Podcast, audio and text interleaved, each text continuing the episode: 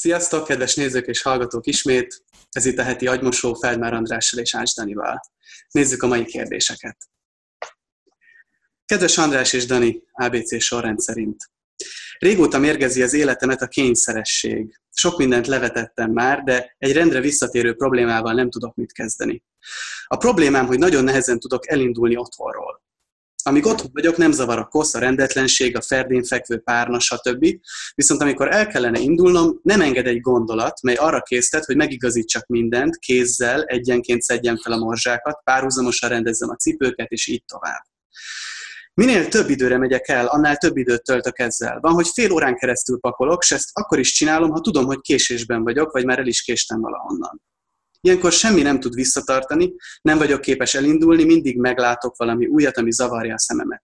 Kicsit olyan érzésem van, mintha azért lenne az egész, hogy ha esetleg bármi oknál fogva nem térnék már haza, akkor azok, akik majd bemennek a lakásba, ne lássanak a felszín mögé. Ne gondolják, hogy mégsem vagyok olyan pedáns, mint ahogy sokan gondolják.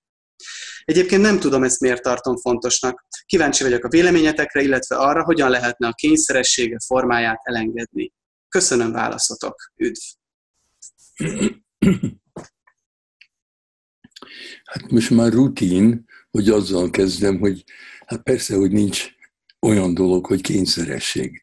Megint van egy szó, de eh, hogy ez mit jelent, az Isten tudja. És amikor kimondjuk azt a szót, akkor azt hiszük, hogy van, mint például eh, napraforgó. Hát napraforgó van, de kényszeresség hol? Um, hogyha csak odafigyelünk, hogy mit csinálsz, akkor ezt csinálod. És a legegyszerűbb hozzáállás szerintem, hogy azért csinálod, mert akarod. Azért csinálod, mert ezt élvezed. Még akkor is, hogyha rabjának érzed magad, akkor lehet, hogy valamilyen szinten élvezed ennek a rabjának lenni. Mert így úgy beszélsz róla, mint hogyha létezne valami nagyobb és erősebb, valami misztikus dolog, ami erre kényszerít, aminek a, a, a, az uralma alatt ezt kell csinálnod, és nem tehetsz róla nem, nem szívesen csinálod, nem jó, jaj, de jó lenne nem csinálni, de mégis csinálod, és elhiteted mindenkivel, magaddal is, hogy ez muszáj, hogy te hogy, hogy, hogy talán még sajnáljanak is téged az emberek, hogy hát te egy ilyen rabszolga vagy, egy láthatatlan ember rabszolgája, aki nem enged téged ki, a lakásodból addig, amíg minden nincs rendben. Hát nagyon rendes ember vagy, rend, rend, fontos a rend. Hát úgy is nézhetjük, hogy egy privát egyéni vallásod van, és bizonyos rituálékat kell eszközölnöd a világért, magadért, a barátaidért, a szeretteidért. A, a, a kehely fölmutatása egy, egy mise alatt pontosan nagyon kell vigyázni, hogy mindenhol van, minden legyen a rendjén, és hát neked van egy privát vallásod hát akkor fogadd el. Te, te esetleg, na most itt jön be az, hogy szerintem hogy lehet ezzel játszani, mert ha tudsz vele játszani, akkor, akkor végül is szabad leszel. Hát úgy tudnál vele játszani például, hogy tényleg, ha belemész egy kicsit, hogy ez egy privát vallás, akkor meghívsz másokat. Hogy tudod, hogy mikor kell elmenned, akkor egy órával eh, azelőtt meghívod, meghívsz egy barátodat vagy barátnődet, hogy csináljátok együtt, hogy ne egyedül csináld hogy talán mások is fölvennék ezt a vallást.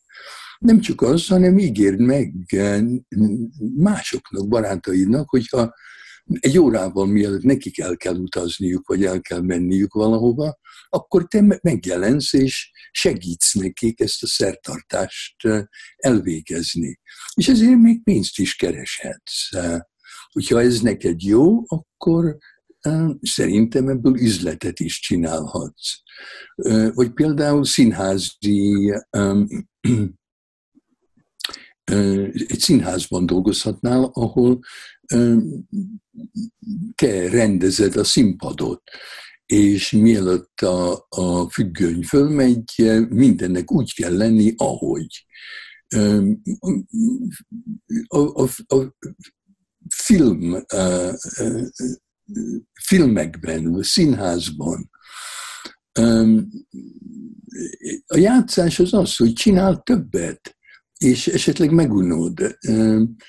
A másik persze az, hogy van ez a kis sztori, amit valószínűleg már sokszor elmondtam, de mindig élvezem, hogy egy pasi elmegy a pszichiáterhez, és ez az első találkozásuk, és minden rendesen megy, jól beszélgetnek, de a pszichiáter észreveszi, hogy a paciense minden három négy percben tapsol.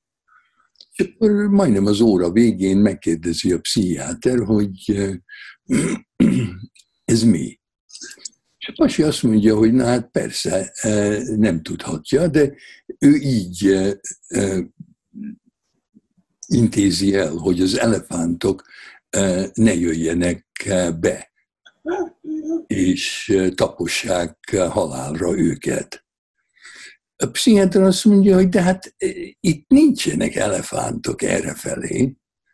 És a pasi azt mondja, na látja, működik. E, na most képzeld el e, rábeszélni ezt a pasit, hogy üljön a két kezére, és ne tapsoljon.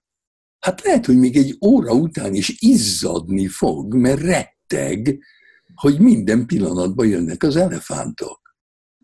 És lehet, hogy egy hét múlva is, amíg még ül a kezén, és nem tapsol azért se, még akkor is félni fog, hogy nem jönnek az elefántok. Hogy, hogy mikor jönnek az elefántok. Tehát ez egy hit, és a, a, a hitet nem könnyű feladni. De viszont, hogyha, hogyha azt mondanám ennek a pasinak, hogy ha még egyszer tapsol, akkor főbelövöm, hát akkor nem fog tapsolni. Ezzel is játszhatsz, hogy mielőtt elmész, kreálj rendetlenséget, mindent boríts föl. Rúgd szét a cipőidet, és menj el. Kényszerítsd magad elmenni, még akkor is, ha minden sejt a testedben rendet akar rakni és ezt csináld meg 500-szor, és akkor hát, ha valamit fölfedezzel. Hát játszani kell. Nincs mit hozzátennem. Nekem nagyon jól esett, ahogy az az elfogadás, azt hiszem, ahogy most fordultál a, a kérdező felé. Meghatott egy kicsit. Következő kérdésünk. Kedves András, engem gyerekként azzal a tudattal neveltek, hogy létezik egyfajta Isten, de a szüleim nem mutatták be ezt az Istent igazán. Kiábrándítottak a vallásból. De nem tudom, hogy lehet-e ezután ateistaként vagy agnosztikusként élni. Jung azt írta, hogy az Istenkép eltörlésével az ember a saját személyiségéből is kitöröl egy darabot. Kell-e az embernek Isten? Jobban kell-e annak, akit arra tanítottak, vagy nem? Nagyon érdekelne, hogy mit gondolsz erről. Üdvözlettel, M. Jung Schmung. ne hallgass a szüleidre, ne hallgass Jungra, ne hallgass rám. Kell-e az embereknek az Isten? Hát úgy tűnik, hogy igen. Ha, mint antropológus és történész és pszichológus belenézel az emberiség történet, történelmébe, hát akkor úgy tűnik, hogy, eh, hogy eh, ez, ez, ez, ez, ez mindig fontos volt. De neked az fontos, hogy mi ez az élmény. Nem a gondolatok, nem a hit, nem a, a dogma a fontos, hanem mi az élmény. Lehet, hogy a, a vallásoknak az eredete pszichodelikumokban van. Lehet, hogy már az őseink is több ezer évvel ezelőtt beleharaptak egy gombába, vagy ettek valami nadraguját, vagy Isten tudja mit, megnyaltak egy békát, és egyszerre volt egy élményük. Aztán elkezdtek beszélni róla. Az érdekes az, hogy amit mi vallásnak nevezünk, ott, ott már lehet, hogy nincs is élmény. Mondjuk néhányan beveszünk LSD-t, és 12 óra után egymás szemébe nézünk, és bólogatunk, mert tudjuk, hogy valami történt mindannyiunkkal, ami lehet, hogy úgy lehetne leírni, hogy pici részei voltunk valami nagynak. Hogy nem voltunk izoláltak, hogy a, a, a bőrünk nem e, határolt el minket a világ mindenségtől, és hogy az az egy, ami, aminek pici részei voltunk, hát az óriási, és rájövünk arra, hogy az intelligencia az nem az enyém, hanem rezonálok valami óriási intelligenciával, ami az univerzumé, Úgyhogy egy vagyok az univerzummal, egy vagyok veled, egy vagyok a fákkal, a madarakkal, a, a, a, a békákkal. Na, hát ez egy óriási élmény. És lehet, hogy azt mondom, vagy úgy beszélünk erről, hogy láttuk az Istent hogy az Atmán, meg a Bráma, hogy kint van a Bráma, bent van az Atmán, és jé, az Atmán és a Bráma egy is ugyanaz. Hát ez mind élmény. Na most azok, akik nem tudják, hogy mi hogy szereztük ezt az élményt, mert mi titokba tartjuk, de nekik nagyon tetszik, hogy mi hogy beszélünk róla, hát akkor ők azt mondják, hogy én hiszek. És akkor vannak okos emberek, akik azt mondják, na hát ez, ez lehet egy üzlet, és akkor már megvan a vallás. Akkor már lehet templomokat építeni, akkor már lehet papnak lenni, és lehet, hogy már három generáció után a papa se tudja, miről beszél. Mert ő neki nem volt élménye, de elolvasta, amit leírtak azok, akiknek volt. Tehát röviden neked kell kitalálni, hogy neked mit jelent az a szó. Én nem nagyon használom, de én ismerem az élményt hogy minek hívom, az már mellékes. Oké, okay. nézzük a mai utolsót. Sziasztok! Előre is elnézést, a kicsit hosszabb lesz a kérdés. Az alábbi probléma valószínűleg csak a jéghegy csúcsa, de ez most friss élmény. Miért van az, hogy szinte már kibírhatatlanul unom az anyám társaságát?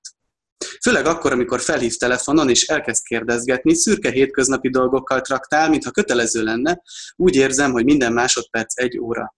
Pláne akkor unom baromira, amikor számon kérő vagy faggatózó, és ráadásul éppen valamiben benne vagyok, olvasok, zenélek, tanulok, stb. Ő meg visszarángatja a tudatomat a hétköznapok feladataiba, problémáiba, érdektelenségébe. Elég sokat, túl sokat is találkozom a szüleimmel, szinte minden nap, tehát nem lehet arról szól, hogy hiányzom neki. Előfordul, hogy már nem bírom tovább, és indulatosan visszakérdezek, hogy van-e még kérdése, erre persze megsértődik, amit meg nem akarok. Mit kéne tennem, hogy ebből a csapdából kijöjjek? Üdv, András, 26.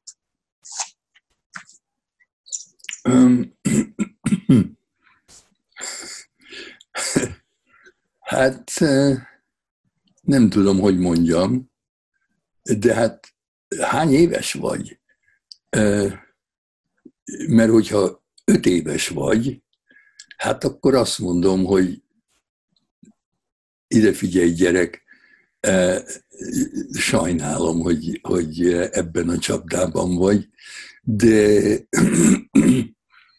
várnod kell, míg fölnősz, és akkor keres magadnak jobb társaságot.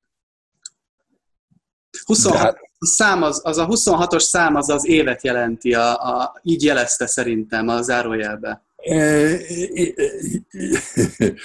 hát ha 20, jó, 26 éves vagy, mondjuk, hogyha 16 évesnél öregebb vagy, akkor mi a francot csinálsz, hogy minden nap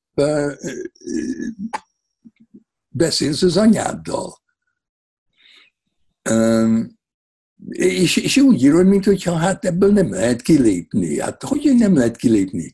Abban a pillanatban, amikor valaki unalmas, és nem csak beszélgetésben, szeretkezésben is. Hát miért, miért, miért szeretkeznél egy nővel, ahol öt perc után már unod, hogy mi történik? Az ember azt unja, az unalom ott jön be, ahol már nincs kreativitás, ahol már nincsenek meglepetések. Mi izgalmas a meglepetés? Egy, egy, egy végtelen beszélgetés. Miért akarnék részt venni egy végtelen beszélgetésbe? Hát csak azért, mert eh, eh, a másik állandóan meglep.